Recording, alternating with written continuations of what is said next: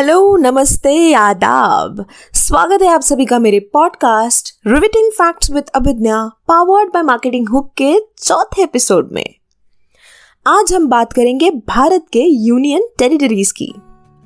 हम सब ये बात तो जानते ही हैं कि भारत में कुल 28 राज्य हैं, यानी कि 28 स्टेट्स हैं और 8 केंद्र शासित प्रदेश, यानी कि 8 यूनियन टेरिटरीज हैं। अगर मैं आपको पूछूँ कि इन 28 राज्यों के नाम क्या है तो आप तुरंत बता देंगे।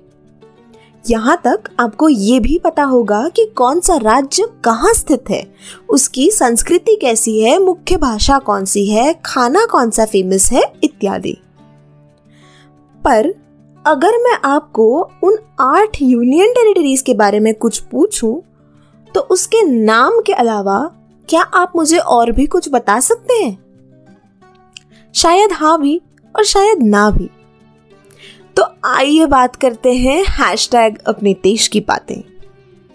सबसे पहले तो ये जानते हैं कि यूनियन टेरिटरी होता क्या है और इन्हें यूनियन टेरिटरी कहते क्यों हैं? इसके पीछे क्या कारण है? भारत में आज की तारीख में आठ यूनियन टेरिटरीज हैं, जो कुछ इस प्रकार हैं। दिल्ली, चंडीगढ़, जम्मू कश्मीर, लद्दाख पुडुचेरी अंडमान निकोबार, लक्षद्वीप और दीव दमन दादरा नगर हवेली, जिनका अब एक ही टेरिटरी में समावेश किया गया है।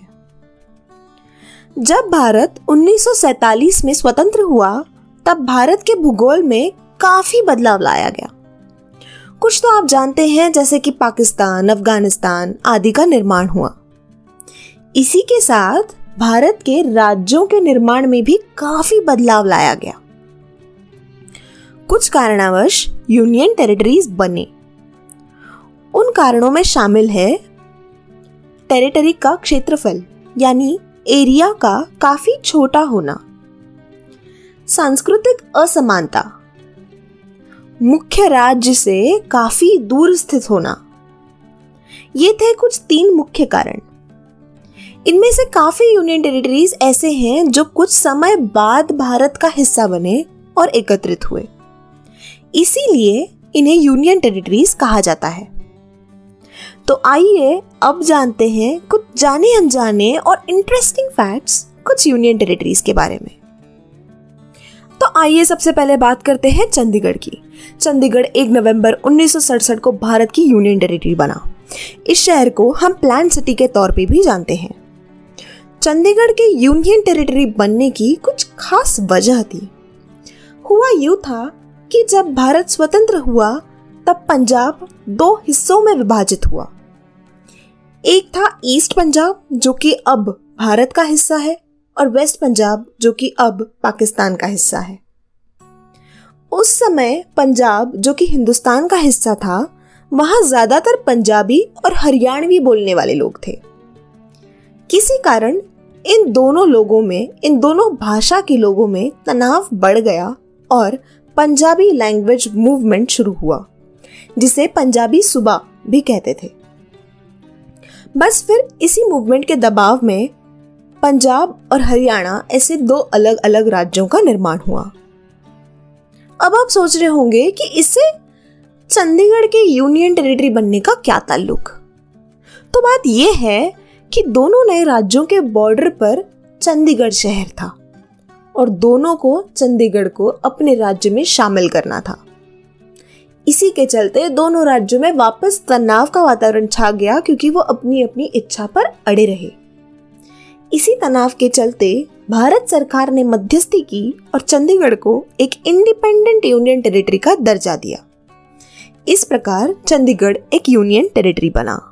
अब बात करते हैं चंडीगढ़ के आर्किटेक्चर की।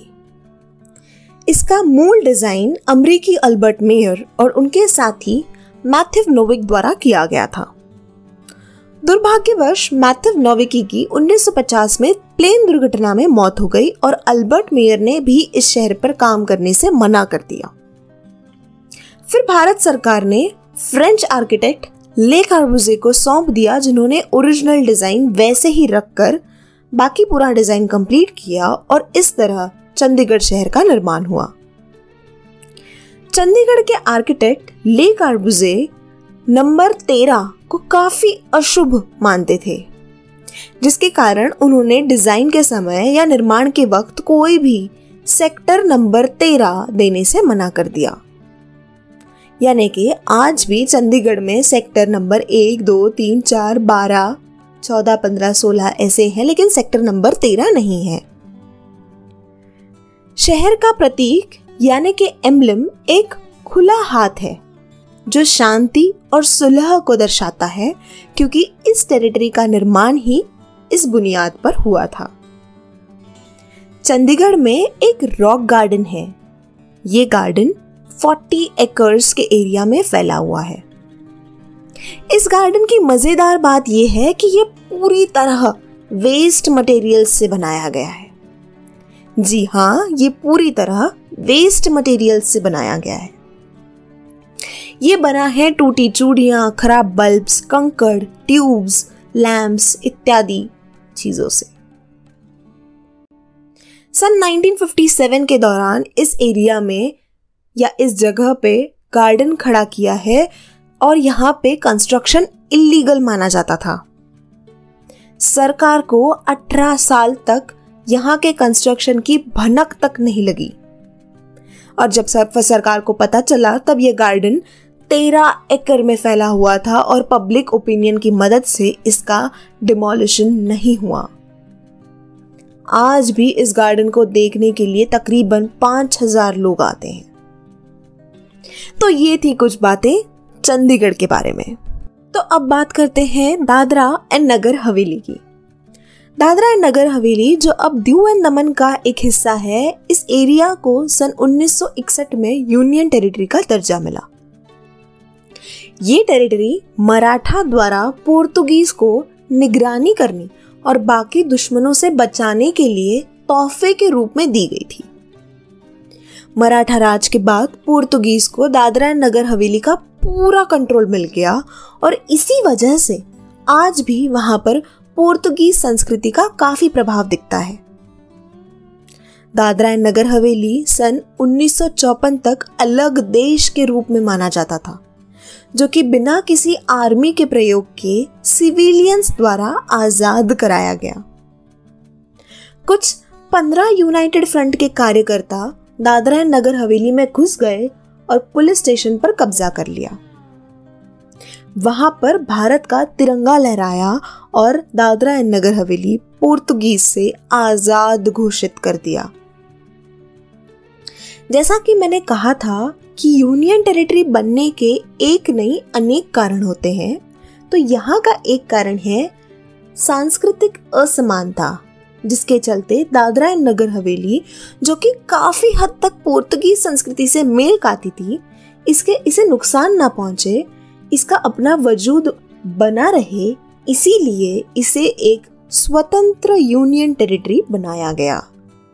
ये वारली लोगों का निवास स्थान है। वारली लोग किसी भी भगवान या मूर्ति को नहीं पूछते वो हमेशा कुदरत को अपना सबसे बड़ा भगवान मानते हैं। इसी कारण कुदरत की दी गई चीज़ों को भी पूछते हैं, जैसे कि सूरज, चाँद, धरती आदि। दादरा नगर हवेली में जहाँ जहाँ मूल निवासी बसे हैं वहाँ वहाँ हमें टाइगर टेंपल यानी कि वाघोबा मंदिर मिलते हैं। वहाँ पर ये टाइगर को पूजते हैं, जो ये दर्शाता है कि प्राणी फ़ूड चेन का संतुलन बनाए रखने के लिए टाइगर्स बहुत इंपॉर्टेंट है, ये बहुत महत्वपूर्ण है। दादरा एंड नगर हवेली की 40 प्रतिशत ज़मीन जंगलों और पहाड़ों से भरी हुई है। तो ये थी कुछ बातें दादरा एंड नगर हवेली के बारे में। तो अब हम बढ़ते हैं हमारे अगली यूनियन टेरिटरी की ओर, जो काफ़ी प्रसिद्ध है और भारत की सबसे मुख्य टूरिस्ट जगहों में से एक है। मैं बात कर रही हूँ अंडमान एंड निकोबार की। ये आइलैंड पाँच सौ बहत्तर आइलैंड्स का समूह है। ये बे ऑफ़ बंगाल और अंडमान समुद्र में स्थित है। जिसमें से सिर्फ़ छत्तीस से कुछ ऐसे आइलैंड्स हैं जहाँ पर लोगों को जाने की इजाज़त है और यहाँ पर रहीवासी पाए जाते हैं। माना जाता है कि बाकी आइलैंड्स पर काफ़ी पेड़, पौधे, जंगल और जानवरों की मात्रा पाई जाती है। अगर इन जगहों को इंसानों के लिए रहने लायक बनाना पड़े तो इसकी नेचुरल ब्यूटी और इकोसिस्टम को काफ़ी नुकसान पहुँच सकता है। अंडमान एंड निकोबार में एक बैरन नमक आइलैंड है, जहाँ दक्षिणी एशिया का एक मेव सक्रिय ज्वालामुखी पाया जाता है। तो ज़ाहिर है कि इस आइलैंड पे रहने के लिए सुरक्षा बिल्कुल नहीं है। अंडमान निकोबार में मछली पकड़ने के लिए सख्त मनाही है। आइलैंड के उत्तरी हिस्से में कुछ जरवा नामक आदिवासी रहते हैं जो किसी भी बाहरी व्यक्ति या किसी तंत्रयान से परिचित होना पसंद नहीं करते। कहते हैं कि जो कोई भी इस इलाके में घुसने की कोशिश करता है, उन पर ये आदिवासी तीर कमान से हमला बोल देते हैं। निकोबार में एक दुर्लभ फल यानी कि रेयर फ्रूट पाया जाता है, जिसे पंडनुस कहते हैं। ये फल यहाँ के लोगों का मुख्य खाने का पदार्थ है। अंडमान एंड निकोबार दुनिया के सबसे बड़े खेकड़े का घर माना जाता है, जिसे कोकोनट क्रैब भी कहते हैं। ये खेकड़ा नारियल की खुराक पर जीता है। बीस रुपए की नोट पर छपा दृश्य अंडमान एंड निकोबार आइलैंड का ही एक दृश्य है। बर्तन गाँव इस देश की इकलौती ऐसी जगह है जहाँ पर मिट्टी के वॉल्केनो उभरते हैं। जी हाँ मिट्टी के वॉल्केनो यानी कि ज्वालामुखी यहाँ उभरते हैं। सन 2004 की सुनामी के कारण अंडमान और निकोबार के कई हिस्से चार से पाँच मीटर तक पानी में समा गए हैं। और इसी के कारण अब इस आइलैंड का मूल क्षेत्र यानी कि एरिया सिर्फ़ 7,950 स्क्वायर किलोमीटर का ही रह गया है। तो ये थी कुछ जानी अनजानी बातें अंडमान एंड निकोबार के बारे में। तो अब हम जानेंगे कुछ इंटरेस्टिंग फैक्ट्स लक्षद्वीप आइलैंड्स के बारे में। लक्षद्वीप एक 39 आइलैंड्स का समूह है, जो भारत के दक्षिण समुद्र तट से 200 से 400 किलोमीटर की दूरी पर लक्षद्वीप समुद्र में स्थित है। लक्षद्वीप को 1 नवंबर सन 1956 में भारत का यूनियन टेरिटरी का दर्जा दिया गया था। सारे आठ यूनियन टेरिटरीज में से लक्षद्वीप सबसे छोटा है। इस आइलैंड में सबसे ज़्यादा मुस्लिम लोग रहते हैं। कहा जाता है कि ज़्यादा मुस्लिम लोक संख्या होने की वजह से ये आइलैंड पाकिस्तान के कब्जे में जा सकता था, जो कि सरदार पटेल और इंडियन नेवी के समय रहते इंटरवेंशन से बच गया। कहा जाता है कि किनारे पर ही इंडियन नेवी को दूर से ही तैनात देखकर पाकिस्तानी सेवा सेना के जहाजों ने अपना रुख बदल दिया और वापस लौट गए। लक्षद्वीप ऐसी जगह है जहाँ अनेक नेचुरल कैलामिटीज आते हैं। यहाँ भारी बरसात होती है और इसी की वजह से यहाँ की इकोनॉमी काफ़ी कम है। इसी वजह से लक्षद्वीप को नो इंडस्ट्री डिस्ट्रिक्ट कहा जाता है। और इन्हीं नेचुरल कैलामिटी की वजह से लक्षद्वीप में बिजली सिर्फ़ डीजल जनरेटर के मदद से ही उत्पन्न की जाती है। जी हाँ यहाँ पर बिजली सिर्फ़ डीजल जनरेटर की मदद से ही उत्पन्न की जाती है। लक्षद्वीप पर जाने के लिए हमें परमिट की ज़रूरत पड़ती है ताकि टूरिस्ट की संख्या का नियंत्रण किया जा सके। ताकि इस आइलैंड की नेचुरल ब्यूटी और इकोसिस्टम पर कोई नुकसान ना पहुँचे। कुछ आइलैंड्स यहाँ के ऐसे भी हैं जहाँ पर फॉरेन नेशनल्स को जाने के लिए सख्त मनाही है। लक्षद्वीप में कोई बाहर का बिज़नेस खड़ा नहीं कर सकता या अपना घर या कोई प्रॉपर्टी भी नहीं खरीद सकता।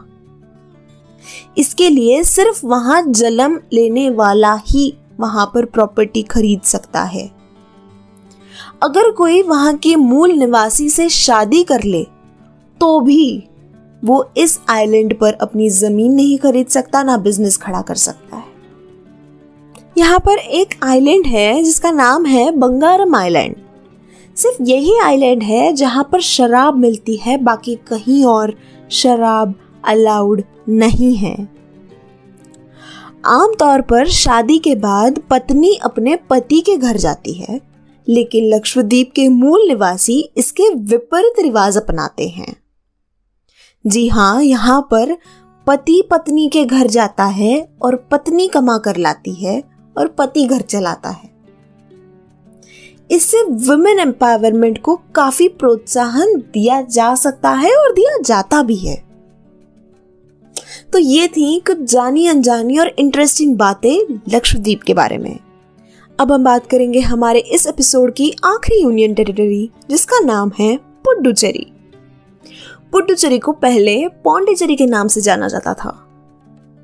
पुडुचेरी को 16 अगस्त उन्नीस सौ बासठ को भारत के यूनियन टेरिटरी का दर्जा मिला। पुडुचेरी पर सन 1674 से फ्रेंच राज्य चल रहा था। जो कि एक नवंबर उन्नीस में जाके समाप्त हुआ और तब जाके वो भारत की यूनियन टेरिटरी बनी। इसी के कारण आज भी पुडुचेरी में हमें फ्रेंच संस्कृति से मिलती जुलती काफ़ी चीज़ें दिखाई देती हैं। यही मुख्य वजह थी कि पुडुचेरी को दूसरे राज्य के संस्कृति में विलीन ना करते हुए और इसकी संस्कृति बचाए रखने के लिए इसे एक यूनियन टेरिटरी बनाया गया। यहाँ पर हर घरों के नाम, रेस्टोरेंट्स के नाम, सड़कों के नाम आदि फ्रेंच भाषा में लिखे हुए हैं। यहाँ पर ऊना हिंदुस्तानी खाना तो मिलता ही है, पर उसके साथ साथ फ्रेंच खाने के पदार्थ भी अस्वाद लेने को मिलते हैं। इसी कारण इसे दक्षिण का पेरिस या पेरिस ऑफ़ साउथ भी कहा जाता है।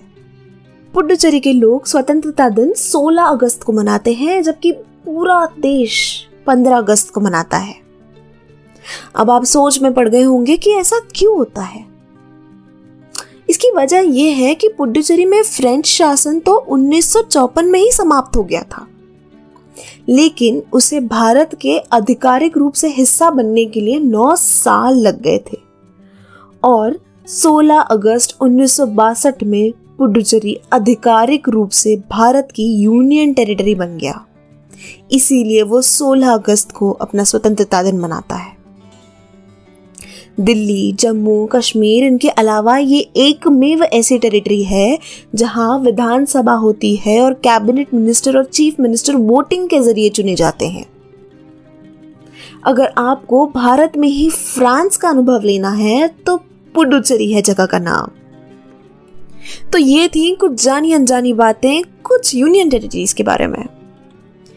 उम्मीद है आपको ये फैक्ट्स बहुत इंटरेस्टिंग लगे होंगे। मिलते हैं जल्दी हमारे अगले एपिसोड में ऐसे ही कुछ इंटरेस्टिंग फैक्ट्स के साथ। तब तक के लिए मैं अभिज्ञा आपसे विदा लेना चाहूँगी। धन्यवाद।